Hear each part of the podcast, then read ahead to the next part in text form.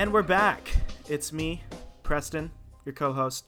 Uh, no, your host, co-host Raymond Venuya. What's up? Um, we're back. Uh, week three. We're in. We're in the grind. I didn't write an intro this time. I'm. I'm kind of unprepared. I've been a little bit busy, but uh, today we're gonna talk about Spider-Man. All that yeah. good stuff. There's a lot to Spider-Man Far about From. Home released. Spider-Man Far From Home released on Tuesday, uh, July second, which is kind of weird. I've already seen it twice. I've got a lot of thoughts on the film. I'm ready to release those thoughts, get all that out, um, as I'm sure you are. Oh yeah, So- I'm excited for this one. Like I, since Yeah. we started three weeks, I mean, we don't even need an intro. Or two weeks, three weeks in, they know who we are. Yeah, It's I'm fine. re- I'm really excited for this one. This uh, I've been looking forward to Spider-Man for a while.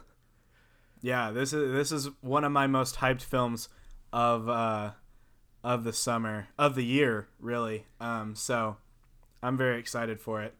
That being said, before we get into that, I want to talk about something just on my mind that I want to get get off my chest real quick here. Um, Does it grind your gears? I'm gonna it, it grinds my gears. I'll say that it grinds my gears. Really butters my biscuit. I don't know if that's a positive or a negative thing to say. I could have sworn that was positive, but we get the picture.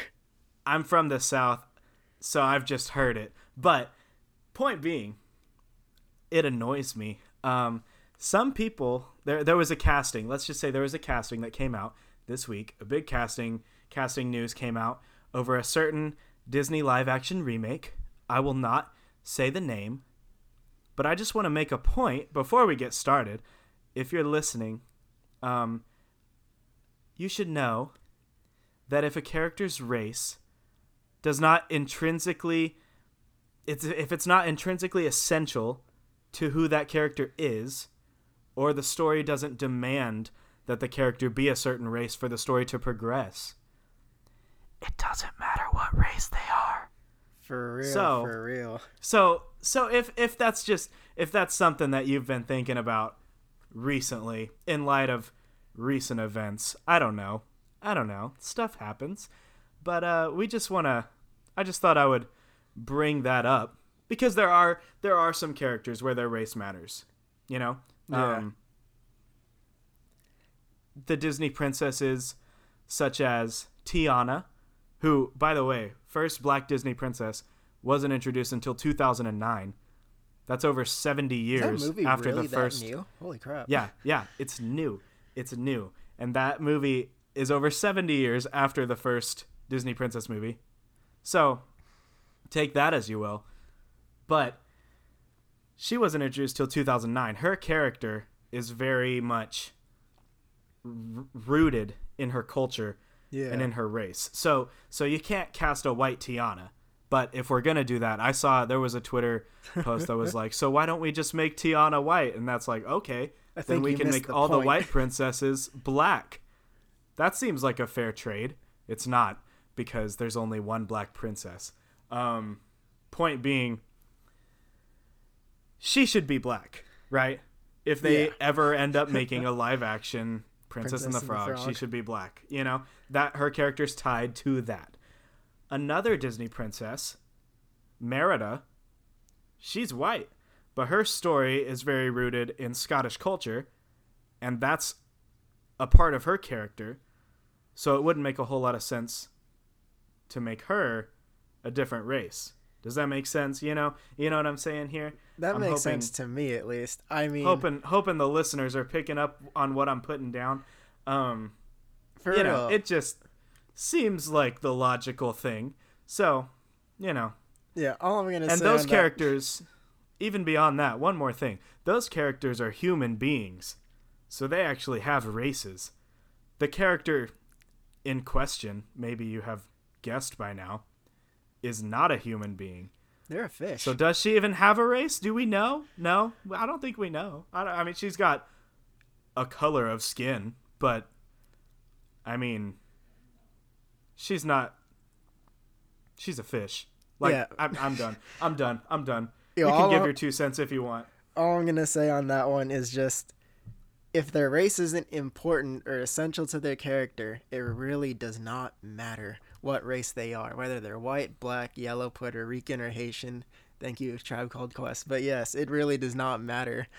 I mean, why can't I don't know? Let's just throw out an example. Ariel, I don't know, be black. Who's that? I don't know. Who's that? It's I don't know. You know, I, I the first one there. that came to my mind. You know, it's just like why not? You know, like what, what's the big deal there? Now, if you made Mulan white, there's a problem there. If you made Mulan black, Right, there's yeah. a problem. That's a very That's Asian problem. character that needs to kind Yeah. of be Asian. But I don't know. For me, it's just like. Yeah, and oh, there's an argument I saw on Twitter too. Was yeah, well, in the original book, okay, I get you in the original book, but does her being white have anything have anything to do with the character or struggle or anything? No, yeah, I don't think so. So I mean, I don't think it really Yeah. matters. And Yeah. for me, honestly, the last thing I got to say is y'all got to stop, you know, sticking to the source material like it's the law. I mean, Yeah, yeah. It's they can make her purple, blue, things. red. I don't care. Do whatever. yeah. She's a fish. But that's Anyways, that's that. that being said, uh, let's let's move on to to some more maybe lighthearted discussion. Um, if you took issue with the last five minutes of the podcast, uh, sorry, but we're gonna move on. Uh, no, I'm not sorry, but yeah, let's go for it. I'm not. I'm not really sorry either. Let's talk about Spider-Man: Far From Home. So, like we said, uh, this is a movie that we've been hyping up for a long, long time. Um, but if you're listening right now and you haven't seen Spider-Man: Far From Home, I'm going to give you a spoiler warning right now. The rest of the podcast is going to be heavy spoilers for Spider-Man: Far From Home. So, if you have seen the movie, stick around. If you haven't seen the movie, uh, you can get out, or if you don't care, then keep keep listening. We're glad to have you along. For real, I Uh, mean, so I don't let's- care about spoilers, so you know, even if I hadn't seen Yeah. the movie, I'd have kept listening because I love spoilers. Unless Right, it's a so if you're movie, like- but yeah, if you're like Raymond and you don't care about your spoilers, then then you can you can stay. Um, so let's let's dive right in. What are let's how do I, how do I go about this? Let's just say initial takeaways. Give- Let's just go. give me your it. overall thoughts. You go first. Your overall thoughts on Far From Home. It was really good. I mean, yeah, later in the show we'll do our ranking, but it's pretty up there for me in terms of the Spider-Man movies and in terms of MCU movies in general. I mean, yeah, it was just really well made. I mean, I think the cinematography. I know they had some of the people who worked on the Amazing Spider-Man 2 on that on that cast now, right? Or on that crew for all the web uh, slinging and stuff like that. I thought yeah, they had them. yeah. They had a Amazing Spider-Man two crew on for some of the some of that and a lot of the visual effects team. Yeah, the same team. and that was like the first thing I noticed. I was like, wow, the visual effects and like the cinematography and just the way it moves. I was like, this looks really good. And that's the one thing that for me, it took a giant jump from Homecoming to Far From Home. But that, that was like the first thing. The second thing was, damn, Spider Man's really nailing it with the villains. I mean, Mysterio, I love that Mysterio wasn't like his major twist of him being bad wasn't the biggest part about the movie. So for people who weren't who aren't, you know, casual moviegoers, the ones that know a little bit more about comic books and stuff, we were like, oh, okay, at least that wasn't the one thing that was supposed to like hype us up and be the main turning point because it's like, oh, well, we could have guessed that. But then I have Yeah. friends who were like, Mysterio was the villain? Oh my, that was crazy. And I was just like, this is why, yeah, that was my thing. I was like, you know what? That was a really good move on Marvel's part or on the writer's part. I was just like, wow, that was really good. But aside from that, I If- really enjoyed it. But what about you? What are your initial say- takeaways? Let's say if a character's in a Spider-Man movie and he's wearing green, odds are it's the villain. Just just saying, you know, Wow, Mysterio, Green about that. Goblin, Vulture, uh, comic book Electro. So yeah, just you know, most Wow, of that's great. I never thought about of- that. Yeah, you're right. yeah yeah. I think that's a reason that they went with the blue look for Jamie Foxx's Electro. Which Doc Ock is even that was dope. And Doc Ock is Yeah. green. He wears a green coat. Yes. Yep, it's a lot, a lot of green. So, uh, if you could have told by the colors, Mysterio was the bad guy. Shocker. Um, so my overall thoughts on Far From Home, I, ah, I get, I get very frustrated thinking about this movie, for a couple of reasons. I, I love Spider Man. I'm a massive Spider Man fan. He is my favorite character ever in anything. Maybe I love him. I love him to death. Um, I've never. I can sit down and watch any Spider-Man movie and love it. It doesn't matter whether it's good, whether it's bad. Um, given I don't think we've had a whole lot of bad ones, we'll talk about that later. But I can watch any Spider-Man movie and I love it. I love it. I love Spider-Man and I love the character. He's he's such a legend, you know, he's such a big deal. So to me, Spider-Man means a lot. So I go into this movie and I I really want to like it. And I think I'm going to, you know, because I like most Spider-Man movies and I I just come in not with a high expectation, but just with with a just knowing that I love the character. I didn't I didn't I won't say I expected the movie to be great, but I will say mm-hmm. I expected to have a good time, you know, and to Interesting. to to love it more than I more than I did because I I didn't love this movie. I like it. I'll say I like it, but I, I don't love it. I don't love it. There's there's a lot of good, but for everything that's good, it's got something that's bad.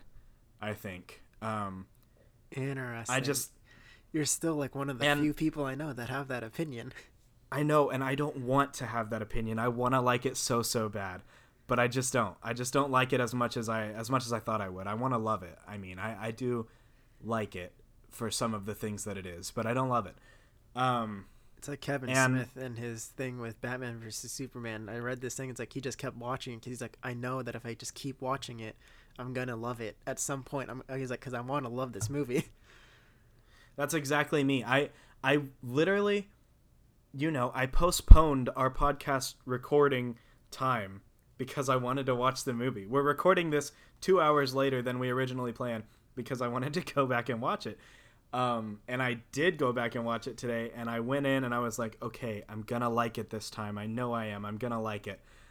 And I and I still didn't. I just got out of it no more than an hour and a half ago and I I feel the same way I did. I, I saw some good things.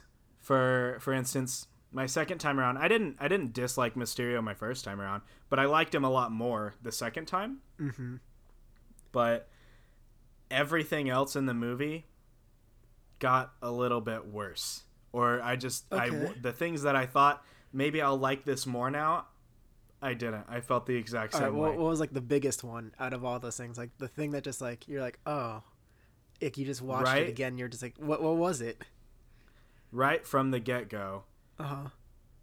in the first two minutes of the movie. And this is a joke, and it's a funny joke. I laughed.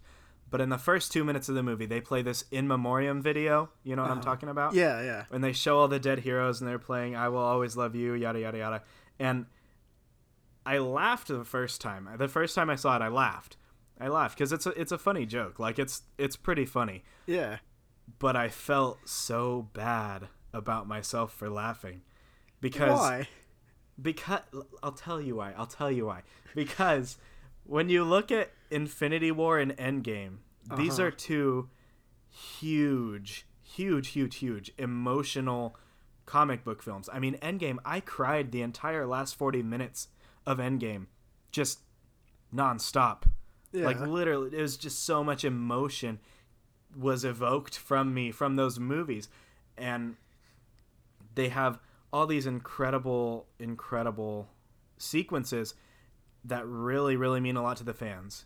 And they take these characters in Infinity War and Endgame, and a lot of them die. Obviously, you know, you lose Tony Stark. Obviously, he's the big one. He dies, right? So does Black Widow. Uh, Vision dies in Infinity War. Um, you lose Captain America in Endgame just because he went back to live a normal life and came back as an old man and stuff. So you have these really, really emotional sequences where you're losing these characters that you've grown up with and you love and you love so much. And to see all of that Mhm. be trivialized in the way it was in Far From Home. And for them to set the tone with that story making, with that storytelling decision, for them to set the tone with that as a joke, Uh huh. that hurt.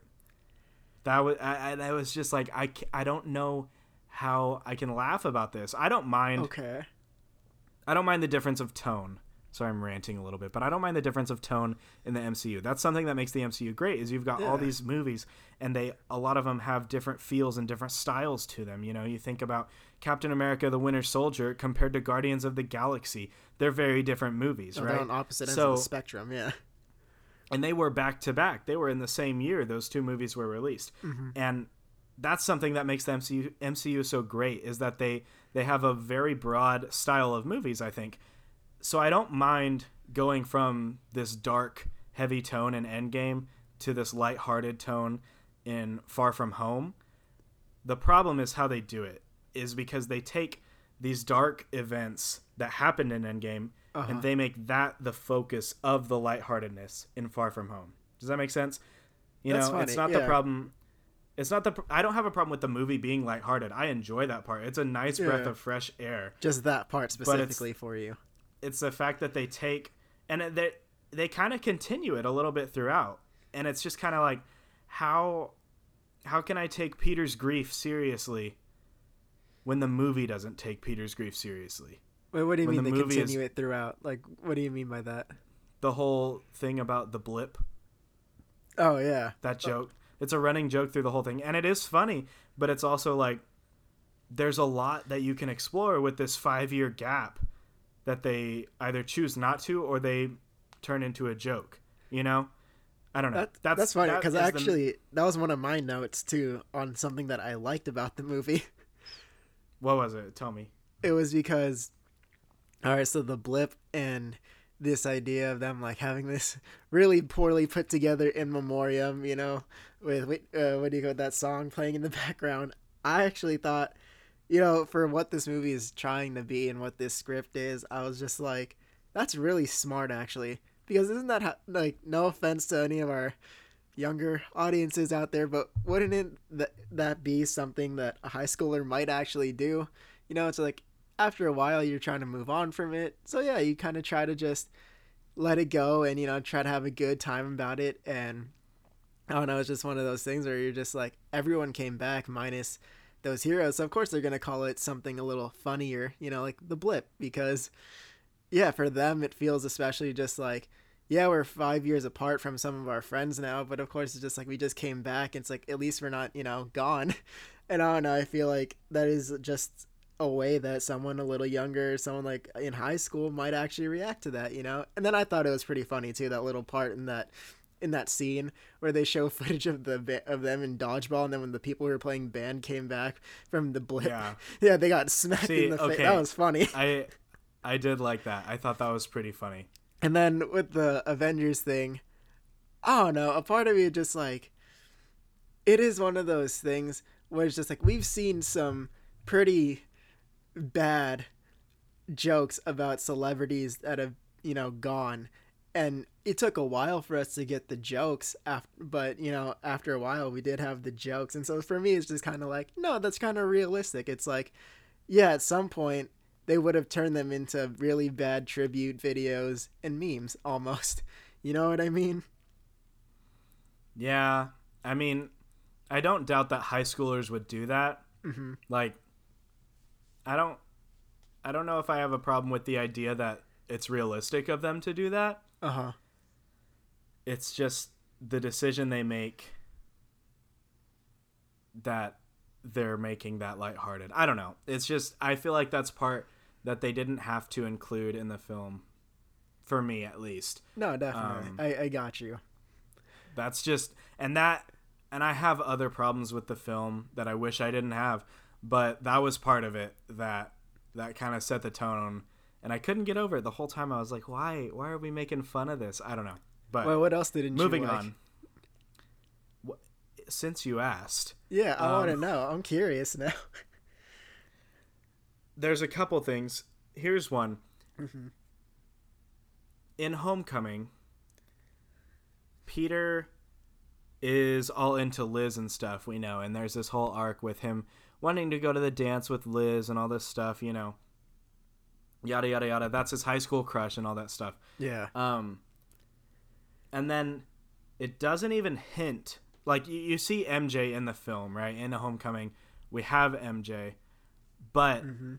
the problem is that in Homecoming, we have MJ, and she makes these. You know, she'll make fun of Peter. She pokes fun at him all the time, just because you know, because she likes him, and it's kind of hinted at that. You know, so we know she's kind of got a thing for him. Yeah.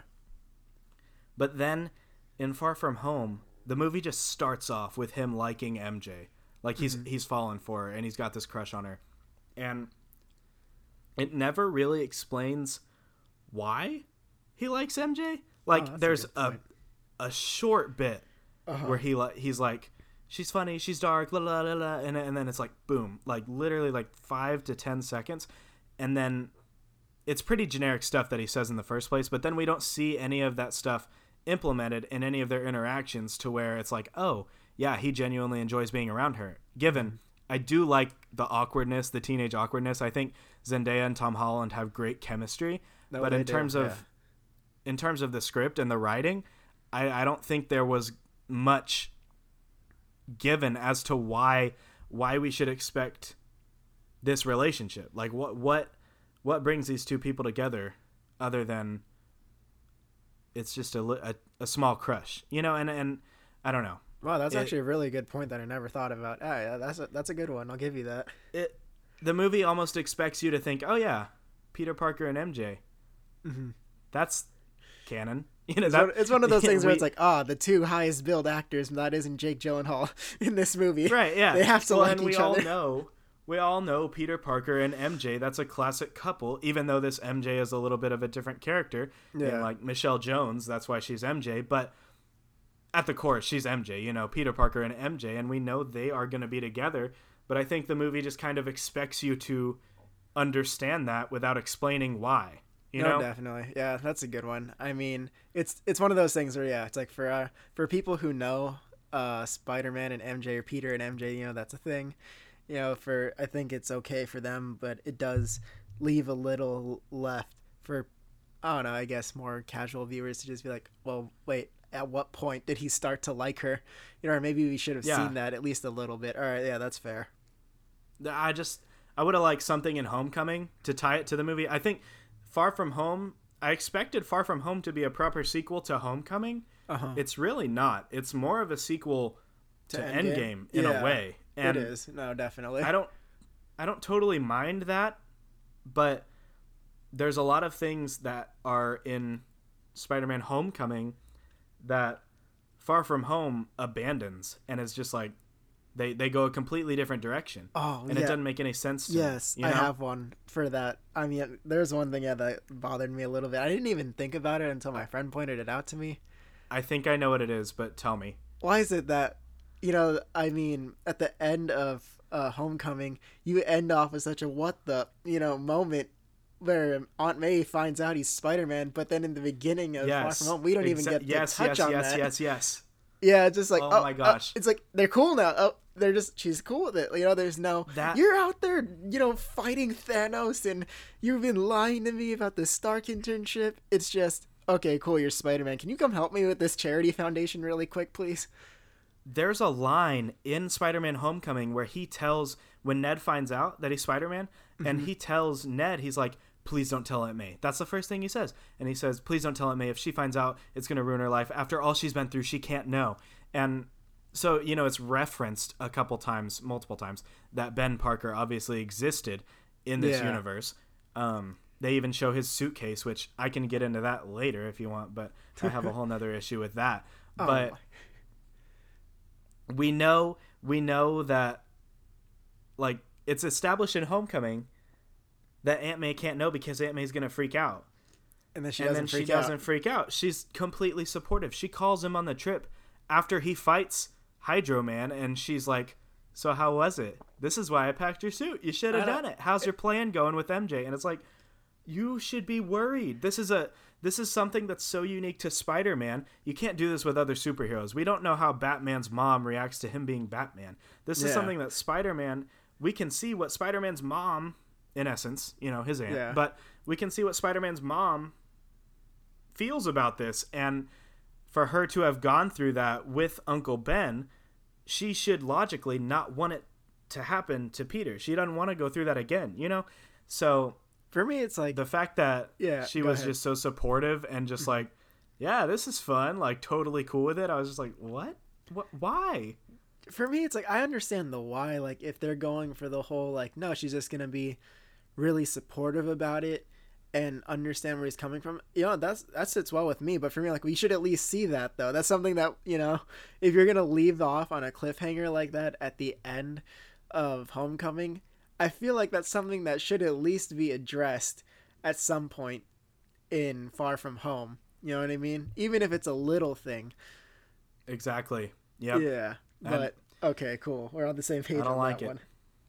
Yeah, it it was ah ah that makes me upset. But yeah, Uh, there is one more. Let's- There's only one other thing though that I didn't. That for me it was just like it was there to be there. But here, like I say, go ahead. What do you want to talk about?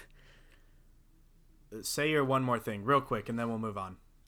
Aunt May and Happy, like Yeah, that was Uh, weird. I don't know. For me, it's not that it, even that like it was weird. Like I get, I get what they're going for, you know. Like, but at the same time, just kind of like you know, kind of slowed down the movie for me. Is that just me? But yeah, it was it was part of the movie, and I think that so this movie was written by the same people who wrote Ant Man and the Wasp. Uh huh. Another recent MCU movie that I have a lot of problems with that I wanted to like a lot more than I did. Uh huh. and it's very evident that these movies were written by the same people. To me, it's very evident because both of these movies have one one big problem, I think, and it's that they want to remind you. They are forcing you to remember that this movie is lighthearted. Like there is joke after joke after joke, and a lot of them land. Like they're funny movies, oh, but oh, yeah. they lack the emotional depth that I really wanted to see in both of the movies. But even in Far From Home, there's just so many jokes. And I like the jokes. I like the funny movies. That's a staple of the MCU. It's what makes the MCU great is part of is their humor. Mm-hmm. But this movie just didn't have like the whole there's there's just plot lines that are only existent for jokes. Like the Aunt May happy thing. That's nothing more than a joke. That's all it is. And that's the only reason it exists. And the Ned and Betty thing. I love that. I love that plot point. It was very funny. The whole Ned and Betty Brant relationship thing on the trip.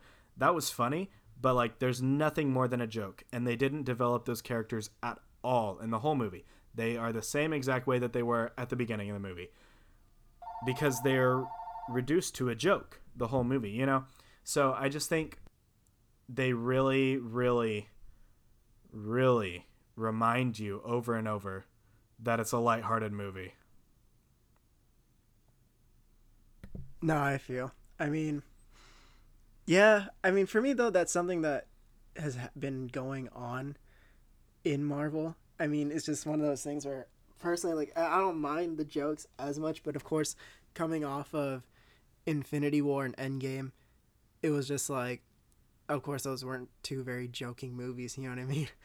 And Right, right. I don't know. For me, it's just like I get your point though, and I don't have a problem that with the humor either, but for it to be a whole plot line just for the joke, yeah, that was a little excessive. I mean, we for me it was just like I think they could have snuck in the jokes and made it still funny without having to do those things. And yeah, I feel like they kind of did just leave Ned out there to dry a little bit. I mean, because he was really great in Homecoming, but then in this one, it was just kind of like, oh, okay, you know what I mean? Yeah. Yeah, for sure. Yeah, like I Um, don't know. I, and I like I like his character. It's just he didn't have much going on for him in this movie. Right. Right. And there's a lot of a lot of the characters in this movie. That's what they are. I think in a lot of ways Peter Parker is like that in this movie. And and the way that I see it, you know, uh, so this movie employs like a final swing of sorts, you know, where they have this scene at the end. It's something a Spider-Man movie does a lot. The Mhm. Amazing Spider-Man one did it really well. Um, the Raimi films did it as well. So they'll have the last scene, and it's Spider-Man, and he's swinging through, swinging through New York. It's triumphant. It's a big moment, and you you feel something in that scene because you know what the character just faced and how the consequences of those things have affected him and how he came out on top. And he just But- keeps on getting up and going. Right. But I don't I don't think he I didn't feel like Peter Parker changed from the beginning of this movie to the end. What? I Really? think I don't I don't see it because what I what I can see is there there is that scene with him and Happy, right? Where he like has this big emotional emotional scene and then he he kind of, you know, takes it upon himself. He makes his own suit and everything, you know. And I like that scene. That had the emotion whenever he kind of exploded on Happy. I loved that. I wanted so much more of that in the mm-hmm. movie. Like that was one of my favorite scenes in the movie. I mean, but- yeah, go on. I I just didn't I don't feel like he's a different person than he was at the beginning. He's he's very much um when he falls down, he doesn't pick himself up. He gets picked up and I'm and I'm kind of this isn't 100%. This is this is my thought, but I am also taking this from a lot of some other people that I've seen on Twitter and YouTube. They've said this, and I agree with it. Is that when he falls down, he doesn't pick himself up. He gets picked up by Tony. He gets picked up by Happy. He gets picked up by the Avengers. He gets picked up by his supportive friends, and that is not. That doesn't change his character that much to me. I don't know. Mm. It's it, it. I don't know. I didn't feel triumphant in that final swing moment just because I was like, well, but how did he change? How's he different? You know? Yeah, Uh, I think for me, I felt the character, his character changed because it was really about him like stepping up. Because yeah, now it's like there is no more Iron Man to back him up. You know, there is no more Avengers really to have his back. It's really, at least for now, at le- in in this movie, it's really just him. And I mean, yes, Happy's there with the plane and everything, but I just feel like, but that doesn't I mean, all that does, yeah, gets him out of that one spot, you know. But I felt Yeah. that seeing him have that breakdown and that conversation with Happy, and he's like, Tony wouldn't, you know, have done what he did if he didn't know that you were gonna be here after him. And I don't know, I thought that that scene of him building the suit, you know, in the plane, and then going down there and solving it by himself and figure really figuring it out, you know, on the fly, and then using his Peter Tingle to fight Mysterio. Uh, You know, I really thought that showed it was about him stepping up and saying no, like I can do this. Because the whole thing in my like, at least from what I got from it about in the movie was really just about him like having to yeah choose between what do you want? You know do you want to just be a friendly neighborhood Spider-Man or are you gonna be an Avenger you know and, and that Yeah. and that has to choose you have to choose between are you gonna try to protect your friends? And when he de- and he tr- when he tried to do that you know he almost failed. Well sort of you know it was all the illusion thing at the Ferris wheel. But anyways yeah it's like or are you gonna step up and really try to do this by yourself? And you have to stop worrying about them because you have to be an avenger.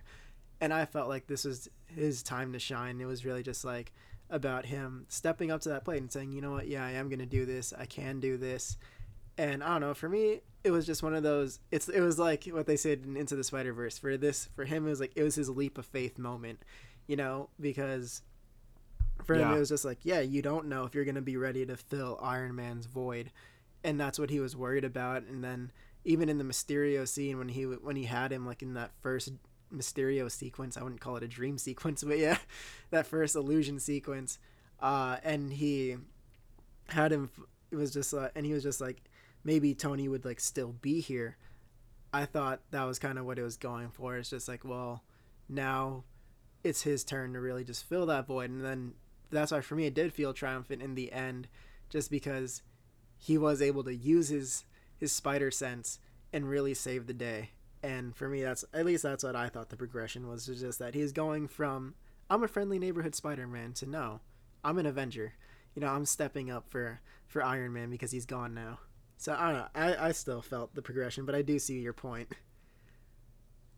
yeah, yeah. I, I understand that too, and I, I wanted to feel that way, but I, I just couldn't.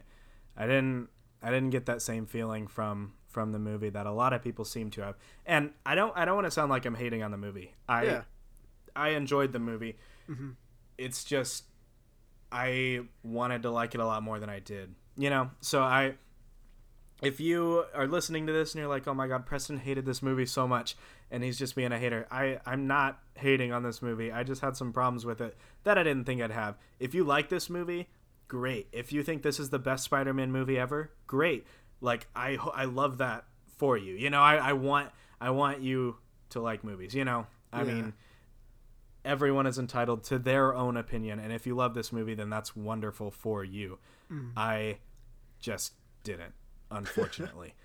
but that being said, let's talk about something that I did like a little bit more uh, Mysterio. So, that, I say this with full confidence. After two viewings, everything, I, I am fully confident in this.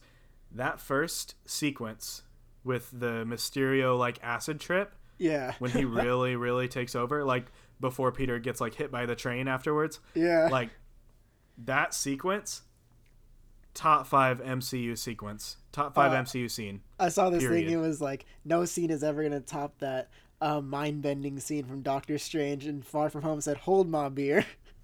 yeah whoever was in charge of the visuals on that or storyboarded it or whatever get them on Doctor Strange 2 immediately because oh my god my jaw I'm not I'm not a movie talker but after that scene my jaw was dropped the entire time and after that scene I I looked over at my dad and I was like that was the greatest scene ever and it was like that it, oh my I I I couldn't I couldn't stop talking about that scene if I wanted to. I could talk about that forever. No, I remember That was awesome. that. Yeah, I was just like sitting there, and I was just like, I can't believe this just is happening, and I'm just like, it's not real. But then for him, you know, of course, it feels so real. And then I love that part. He's like, I know this isn't real. He's like, Do you? And then he like drops MJ. I was, and he's just like, Oh, oh. I was just like, Oh my god, like he really got him. And then I don't know. For me, that was like one of the things too. Just like it, I really loved it because it showed, sort of like, eh, not how weak Peter is, but just kind of like how vulnerable he is because it that's how much he cares about like his friends and his family and like the people he cares about. You know what I mean? Yeah, for Yeah, sure. Like it really just Um, emotionally exposed him. Yeah, definitely. I, I really like that scene. And I like Mysterio for the most part. I thought he was a pretty good villain. Mm-hmm. I don't think he topped Vulture from Homecoming. We'll talk about that a little bit later. Okay, cool. We're on Um, the same. I want to move on. Yeah, yeah. I want to move on real quick and talk about the before we rank all the Spider-Man movies. I want to talk about the credit scenes in this movie because they're they're huge, and we hyped them up two weeks ago in our first episode and theorized what they would be. Uh, we were wrong, but Yeah, um, we were hella I was wrong. wrong. Yeah, I, I was definitely wrong. Um, I think I said it was the multiverse thing. Yeah, I was I was super yeah, wrong. yeah. We So don't even sad. now. We don't even. Yeah, whatever. Um, but I'll say my thoughts on the mid-credit scene. Um, I so I love J.K. Simmons back as J. Jonah Jameson. Mm-hmm. That's amazing. I love that. That's that's just great. I that was a that was a great surprise. Oh, yeah, Um, that I was was really happy to see him. I was happy to see him back, and I hope that they bring him back in more Spider-Man movies. Mm-hmm. Um, that being said, I don't mind the storytelling decision to reveal Peter's identity to everyone. I don't Yeah. mind that so much as I mind when it happened. I would have really liked to see this relationship he has with MJ. I would have really liked to see that fleshed out a little bit more before they made that decision. I would have liked to see a, a whole movie of their relationship and that struggle because that dynamic of Peter having to hide his relationship or having to hide his identity is such a big thing for Spider-Man. And you know, in the comics, he has re- revealed his identity. So, like, I don't have a problem with that. I think it's really interesting and definitely could open up some really interesting things in the future of the MCU. So, I am excited for what they do. I just wish they would have waited a little bit to do it. Got you. You know? I mean, I Um, don't know. I, I, I, haven't- I don't know how to feel about it yet, just because, you know, we don't see the aftermath of it, of course. But for me, I just hope it isn't another like, uh, Homecoming moment where there's this big reveal, and then when we get Spider-Man three, eh, that you know, it's just kind of like, yeah, there's no way he's Peter Parker, and then they all just walk part away. Me, yeah, part of me thinks that Jon Watts just wanted to do another end credit scene that mirrored the first one, where it ended with a main character saying "What the," f-? And then it cuts away yeah, because because Spider-Man said it, like Peter said it at the end of this one too. So I don't know. I guess we'll see. We'll see what they do with it, but it, it opens the door for a lot. Um, real quick, let's talk about that final credit scene, that last one. oh god, yeah, that I was like, what? why why did it happen what's I, it's funny i guess it's a fun little gag i love seeing talos he is one of my Talos, Talos, yeah, whatever he's one of my favorite characters that the mcu has introduced in the past two or three years. Mm-hmm. I love him. And when i saw him i was super happy because i love him and i love ben mendelsohn's performance as him. He's so funny. I just i love him. But i was also just kind of like why? Why do that?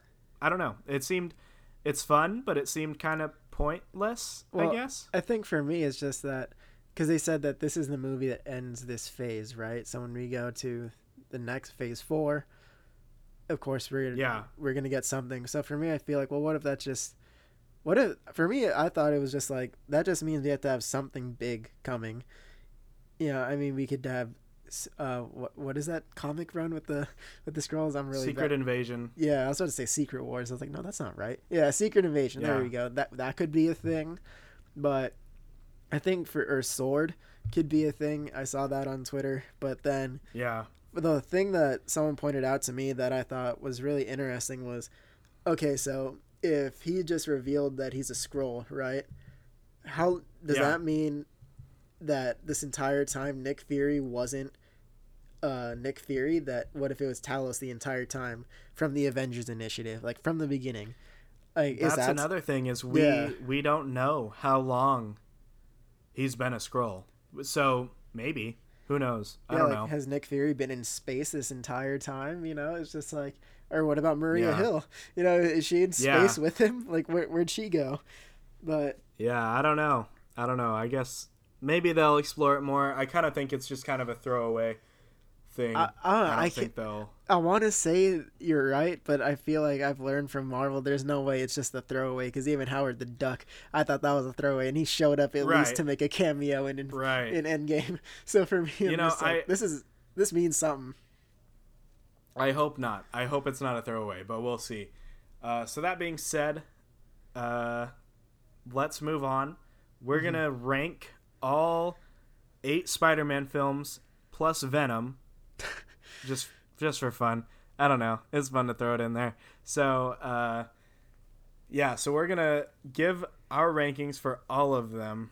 Um, I know that both of us actually have some. Uh, unpopular opinions on a couple of these movies. So let's let's get into it. I'll let you go first. What is counting all the Spider-Man movies and Venom? what is your number 9? Spider-Man three. I mean, it's so Okay. hard for me to watch that movie. uh, for for Really? very obvious reasons. Yeah, I mean that like when I say that, I mean it's not it's not as bad as Fant4stic, you know, if Yeah. we're if we're going that Yeah. far. But no, I mean I just feel like it's really and uh, just keep in mind with a lot of these rankings.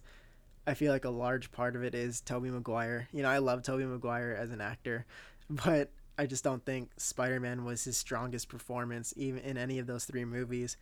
And then Topher Grace too, and once again, I love Topher Grace. You know, uh, if he's had good roles like in Interstellar, even that the entire run of that '70s show. But Yeah. his performance as Eddie Brock was just like I couldn't buy into it. And then the shoehorned uh, Gwen Stacy in there, I just I don't know, I just didn't find it enjoyable. I loved the one thing for me that I did enjoy was Sandman. He was really fun to have in there, and I thought that out of everybody, he had the best character development. And for Yeah. me, that's just that's pretty much all there is to say about that movie, and that's the sad part because I really wanted to like it a lot more, especially when it came out. And even rewatching it now, I'm just like, man, I I really wish I could have enjoyed this movie more. But what's your Yeah. number nine? My number 9 uh is Venom. I think every single Spider-Man movie has been better than Venom. Mm-hmm. I I just I think Venom is an anomaly when it comes to m- recent movies because it very much feels straight ripped out of 2002 Uh-huh. when you look at the script and the villain it's all very much like what and then even Eminem is rapping in the credits like it's so weird Hey man, that was a good track. I'm not upset about the song. It's not bad, but it's just weird to me. It just feels everything is from the early 2000s and it's very odd. That being said, the CGI and the cinematography in Mhm. Venom are great. They're incredible. Okay, and the was like, action yeah, scenes. pretty good. I really I really enjoy those. But yeah. everything else about the movie is is is a letdown to me. So, what's your number 8? My eight is Venom. Uh, mainly for those reasons too. Like, yeah, you're right. It does feel like this movie could have came out and been really good in 2005, but for what it is now, the one thing that really does save it is Tom Hardy. His performance as Eddie Mhm. Brock is really good, and his relationship, as corny as sometimes the writing is for the symbiote or for the, yeah for the Venom symbiote, I feel like he had to that the way that those characters are written together and the way they bounce off each other is really good. Do I think their their dialogue can be a little corny? Yeah, and can Yeah. a lot of the movie just be like yeah a little old? Yeah, especially the villain. Mm-hmm. But Oh, he's terribly written. Riot, right? Yeah, It's so bad. it's just yeah. yeah, Carlton Drake is Yeah. is one of the worst written characters ever. And so for me, that's why it's at number eight. I mean, for me, it's like at least it's still fun to watch. Like I can still watch it because, and it's fun to watch because yeah, you like the action. You know, you like seeing Venom on screen. But if we really have to be, you know, judging it as a film, yeah, I'd put it at number eight. What's your number eight? My number eight is uh, Spider Man three. So Oh, we just wow. kind of We're in the ballpark. flopped. Yeah. Yeah, yeah. Um, so Spider Man three, I feel it's it's weird. I think it takes everything from the first two movies and flip flops it because I really like the cinematography. I really like the colors, and I really I think that MJ is a really good character for maybe the first time in the series, and I think Tobey Maguire and Kirsten Dunst actually have the best chemistry in that movie. As opposed to the other two movies, their chemistry is god awful. Maybe it's because actually had some three they hate each other for a little bit. maybe the scenes that they had it was it was a lot like I I, I believed it a lot more when they were together so mm-hmm. i think it took that and it flipped it but then it also took the good things about the first two and flipped that so the characters and the story are are bad i just think they're bad the Mm-hmm. story is so messy you know? It's got It too many subplots going on and not enough time to develop them. Venom comes out of nowhere um, as does the whole harry subplot. And then the sandman subplot like you said i i enjoy it too. I think it's maybe the best most fleshed out of them all. I think he would have been a better if it was just him as the villain that would have been solid but Okay, I know yeah. that that's what Sam Raimi wanted, but the studio interfered and said, "Hey, we want Venom in this movie. We want this. We want this." So they really, I think the studio is to blame. So it- it's the uh, from studios everything that I've get read. you, man. It is, it is, and I think they, I think they ruined Spider-Man three. But it's interesting to me because I think it just takes some of the the good things about from the first two and it makes it bad, and then it takes the bad things from the first two and it flips them and it makes them good. But overall, that leaves you with more bad than good. I think. So, yeah, let's move on. What is your number seven? All right, my number seven is Spider-Man One. For me, Okay. it's just I feel like the movie just doesn't age well. When it first came out, of course you really enjoy it, but for me, it's just the cinematography. I just can't get past it. It's really, I, I, hate to say it, you know, for lack of better words, but yeah, it's a little hard to watch. But of course, I feel like that's just because Yeah. it, it hasn't aged well. I mean, there are movies from the '60s that are still beautiful to watch, like 2001. Yeah, that's that's an old movie that's still really good to watch, and even Yeah. cinematography wise. But for the for Spider-Man One, it was just really hard for me to keep watching that. I feel like Yeah. maybe there's like I said, I don't know everything about the movie making process and casting or something, but something that got to me even when back then when I watched it was they're supposed to be in high school or something like that, and everyone looks like they're forty. I was like, wow, they're they're I was like Flash in that movie. He looks old. I was like, wow, Yeah, that's that's a they big are, dude. They are, they are all too old for sure. I was like, that's a big dude. Um, and then what else? Of course, I loved the Uncle Ben storyline going. That was, I think, the highlight of the movie. But aside from that, even Willem Dafoe was good, but some parts of his performance, I was just like, was I was kind of confused. Not gonna lie, like I was like what was going on. Like, was he crazy or what was what was up with that? I loved his Yeah. scene at the end. That is, that combined that scene with the the scene right before Uncle Ben dies. Those are like my favorite scenes of that movie. But I don't I still wouldn't say Spider-Man is a bad movie though.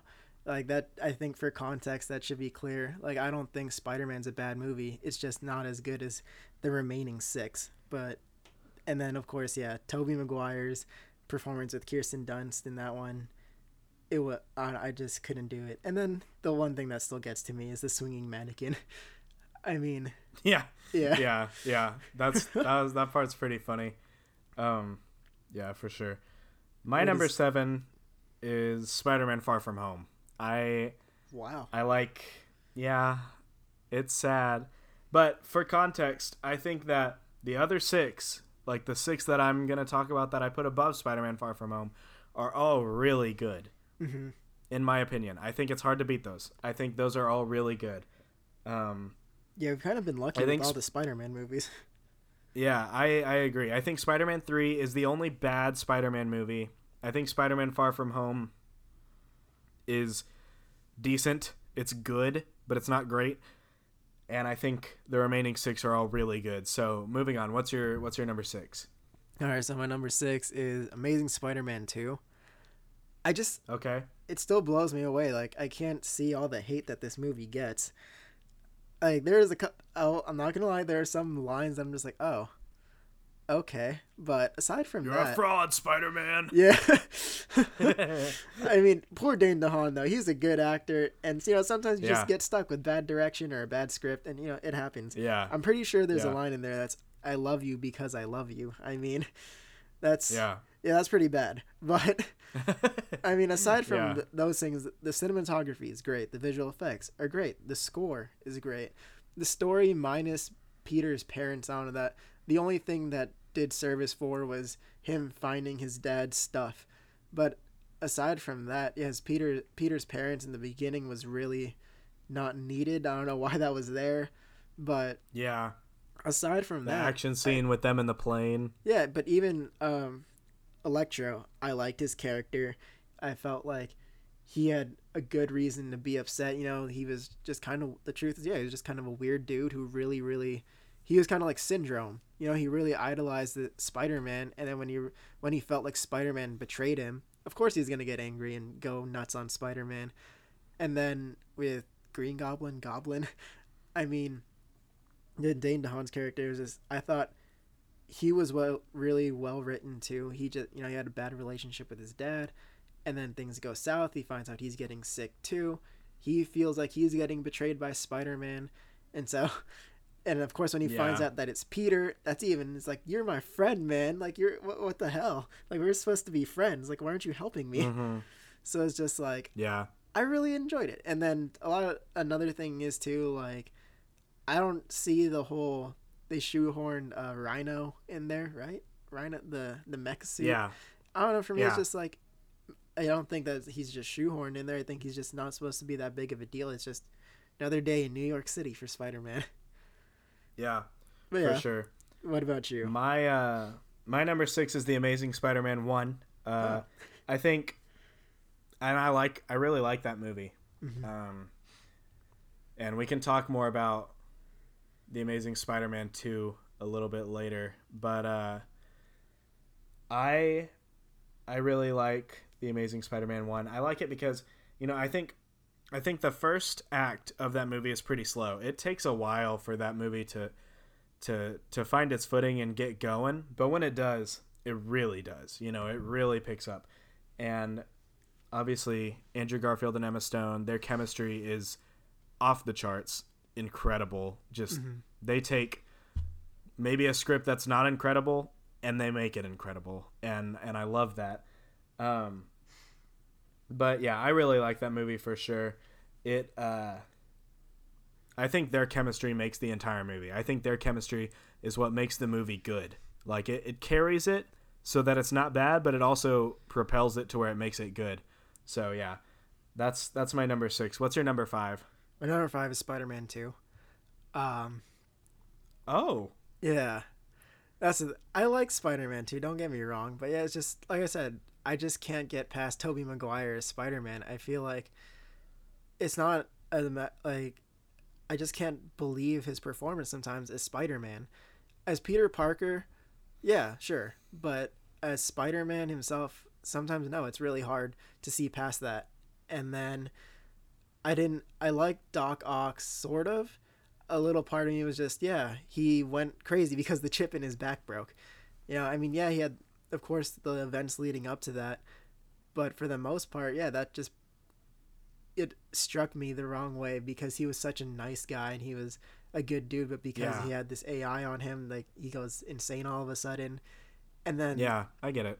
and then the other thing that got to me too was the way they talked about Peter losing his powers eh, because he didn't want to be Spider-Man anymore. And I got that, you know, it's one of those things it's like it's a choice. You know, it's hard to choose to be Spider-Man when choosing to be Spider-Man is so hard. But at the same time I felt that him physically losing his powers while he's swinging in the air was a little was a little corny for me. You know, it was a little on the nose. And for me it was more like it would have been a lot more it would have been a lot more powerful if he made actively made the decision even with the powers i don't want to do this anymore you know but because it was just i'm losing my powers while i'm swinging i don't know for me it just felt it felt a little corny so for me it's not and it's not like i said it's not a bad movie it's just, i just don't think it's as good as the remaining four but Yeah, what is what is your number five my number five is Spider-Man One. Um, I really like it. I think it's just a hair better than the Amazing Spider-Man One.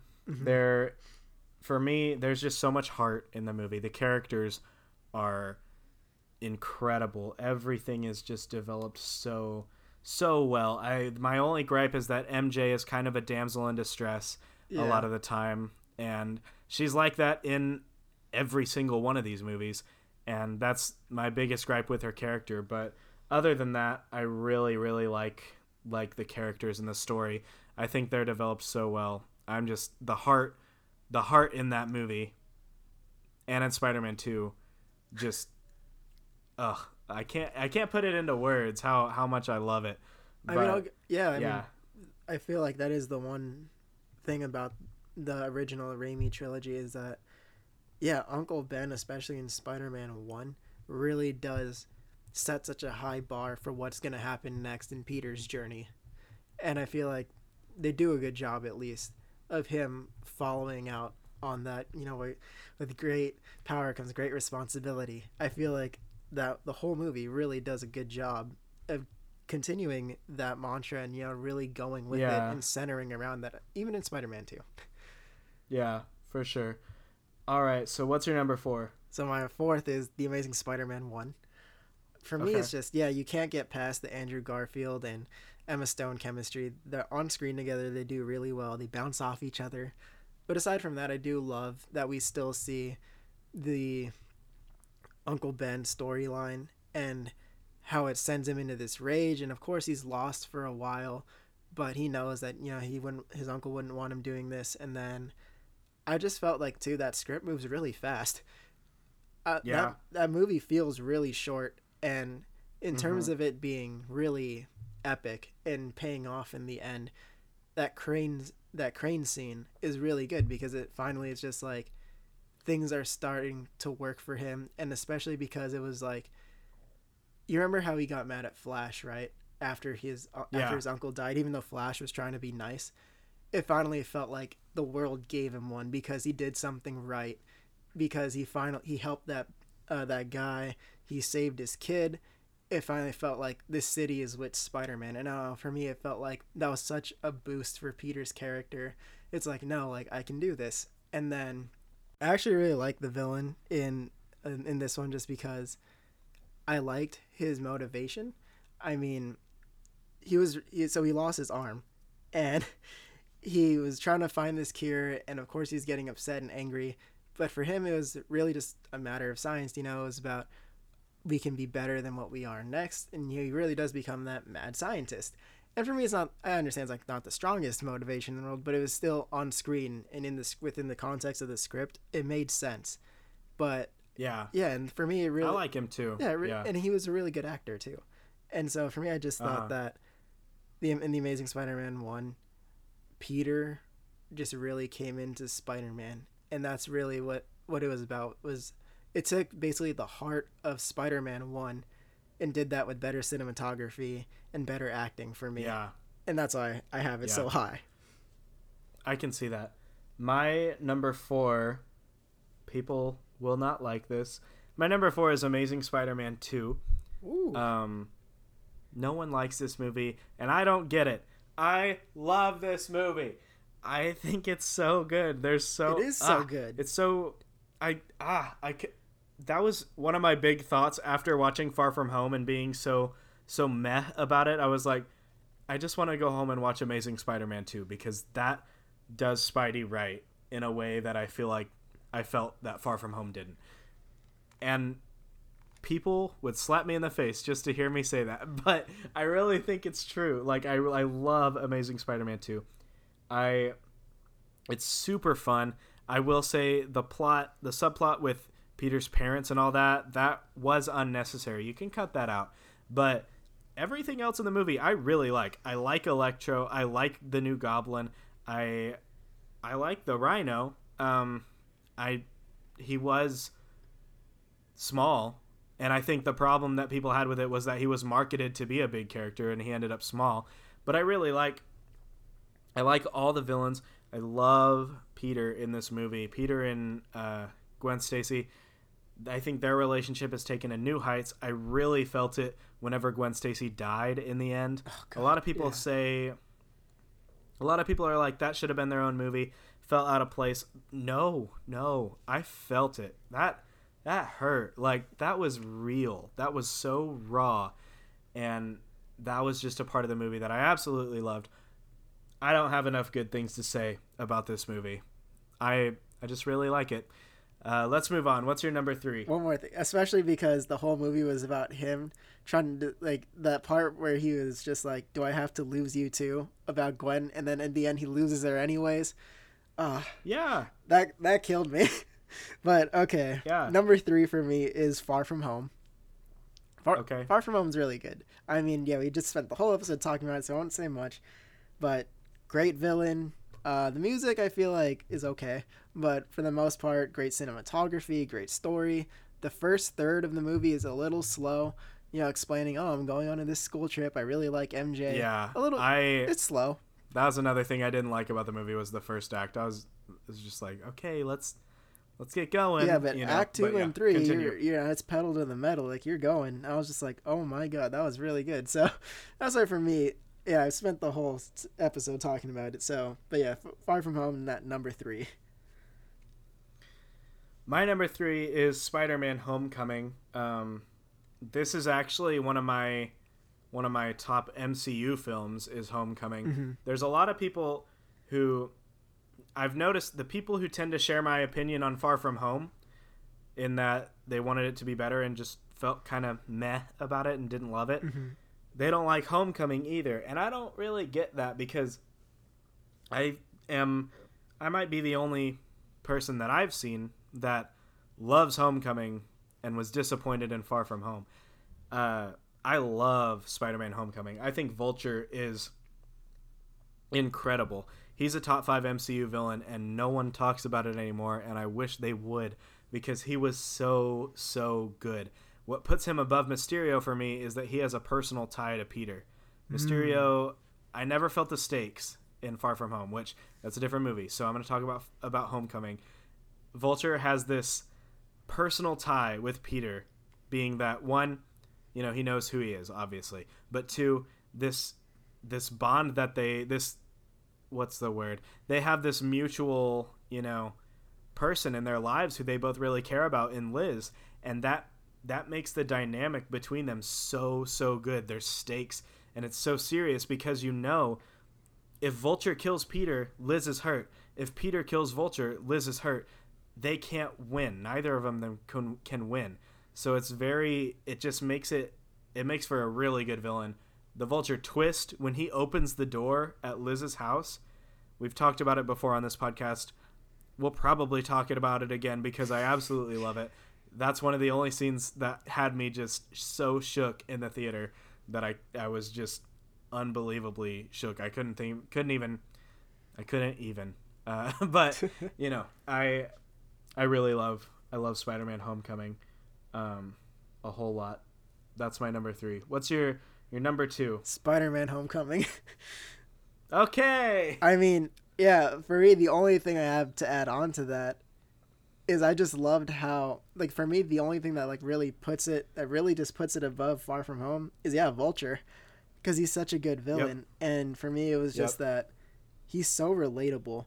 You know, for me it was like yeah. Mysterio was like, yeah, I'm doing this for revenge because Tony he screwed me. You know, he he laughed at my life's work and called it barf. But for for Vulture, it's just that no, he's just like I'm just a dude trying to provide for my family. Yeah. You know, and there's nothing more. I love that. There's nothing more relatable than that. You know, and for me, it was just like, and yeah, you're right. It was like none of us can win, and for Vulture, it's like I'm already not winning because I have to do this just to provide for my family. you know, it's just like, yeah. I mean, I'm he's happy clearly doing it, but of course, is it ideal? No, but yeah, for me, yes, Homecoming really just, and for me, I love that it was a fresh take and that we a part of me wishes that we did get the Uncle Ben storyline, but a part of me is also just like, well, maybe Tony is what's more important to Peter, at least in this MCU. And so that's why for me, Spider-Man yeah. Homecoming is just, it was just really good. And of course, the music and everything, the cinematography, down to the mechanics of it, is just really good. And then of course the script is really tight as well. But that's my number two. Right. Go ahead. What's your number two? My number two is Spider-Man Two. Uh, I think this movie, and I understand your gripes with it, with the acting and the cinematography, but for me, the acting it it serves its purpose. It's not incredible performances, but I I I'm sold on it. I I like Tobey Maguire's Spider Man mm-hmm. uh, more than most, more than a lot of people do.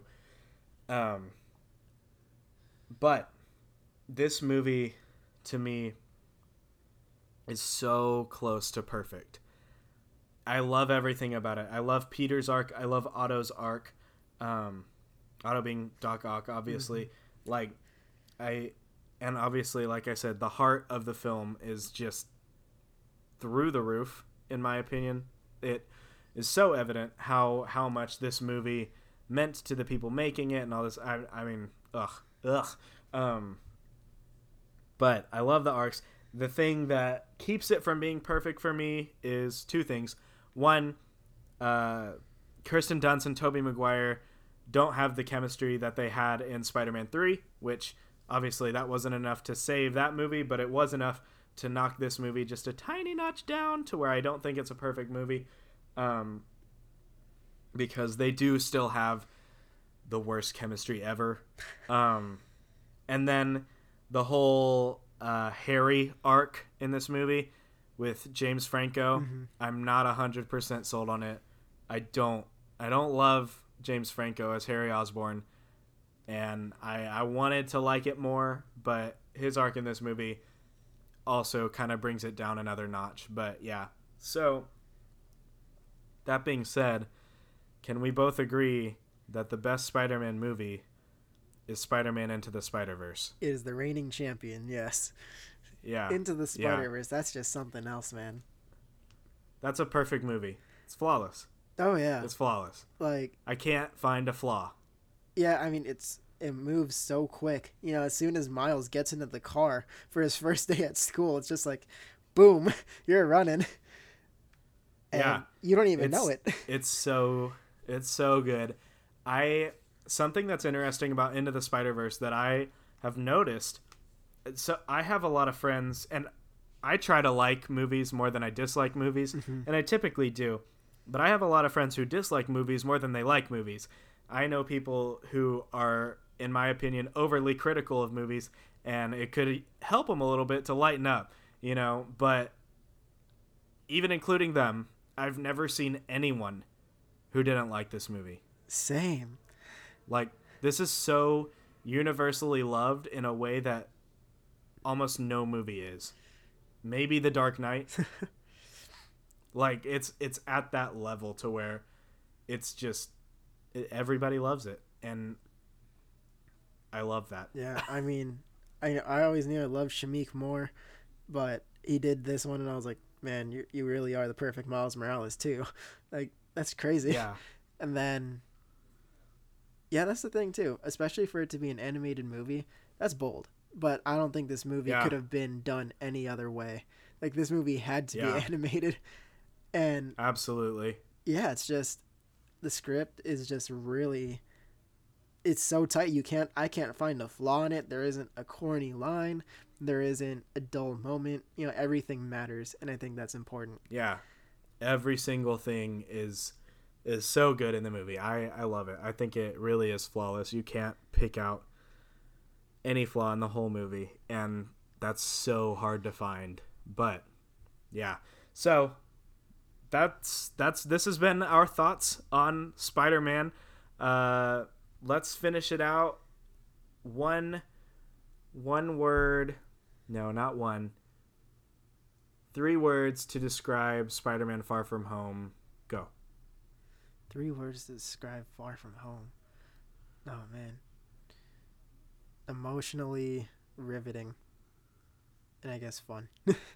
it is fun. It is it's a I mean, I don't know. For Yeah. me, it's just like it really does put you in the shoes of Peters, and it really does have you feeling like, oh my god. Like, for me, it had me feeling really anxious. I mean, Yeah. it never had me feeling really sad, which I guess yeah. that's okay, but it did have me feeling Yeah. for, for Peter and anxious. But and it is still a really fun movie. Maybe a little too much fun at sometimes, but it's still fun. Go ahead, your turn. Yeah. My my three words are good, not great. Ah, That's it is good. that's fair. I think it's good. I just don't think it's great. So, yep. That's uh, this has been our thoughts on Spider-Man: Far From Home and our rankings of all the Spider-Man movies, including uh, Sony's Venom. So, thank you for listening. Uh, if you want to follow us on Twitter, my username is at Preston C Moore. Raymond is Arvinya, R V I N Y A H. Uh, we also work for a website called The Cinema Spot. If you want to follow that on Twitter, it's The Cinema Spot, just like I said. Um, but yeah, thank you so much for listening, and uh, we'll be back next week. Not sure what we're going to talk about yet, but it'll be some juicy stuff for sure. So thank you guys for tuning in. We'll see you next week. See you next week, y'all.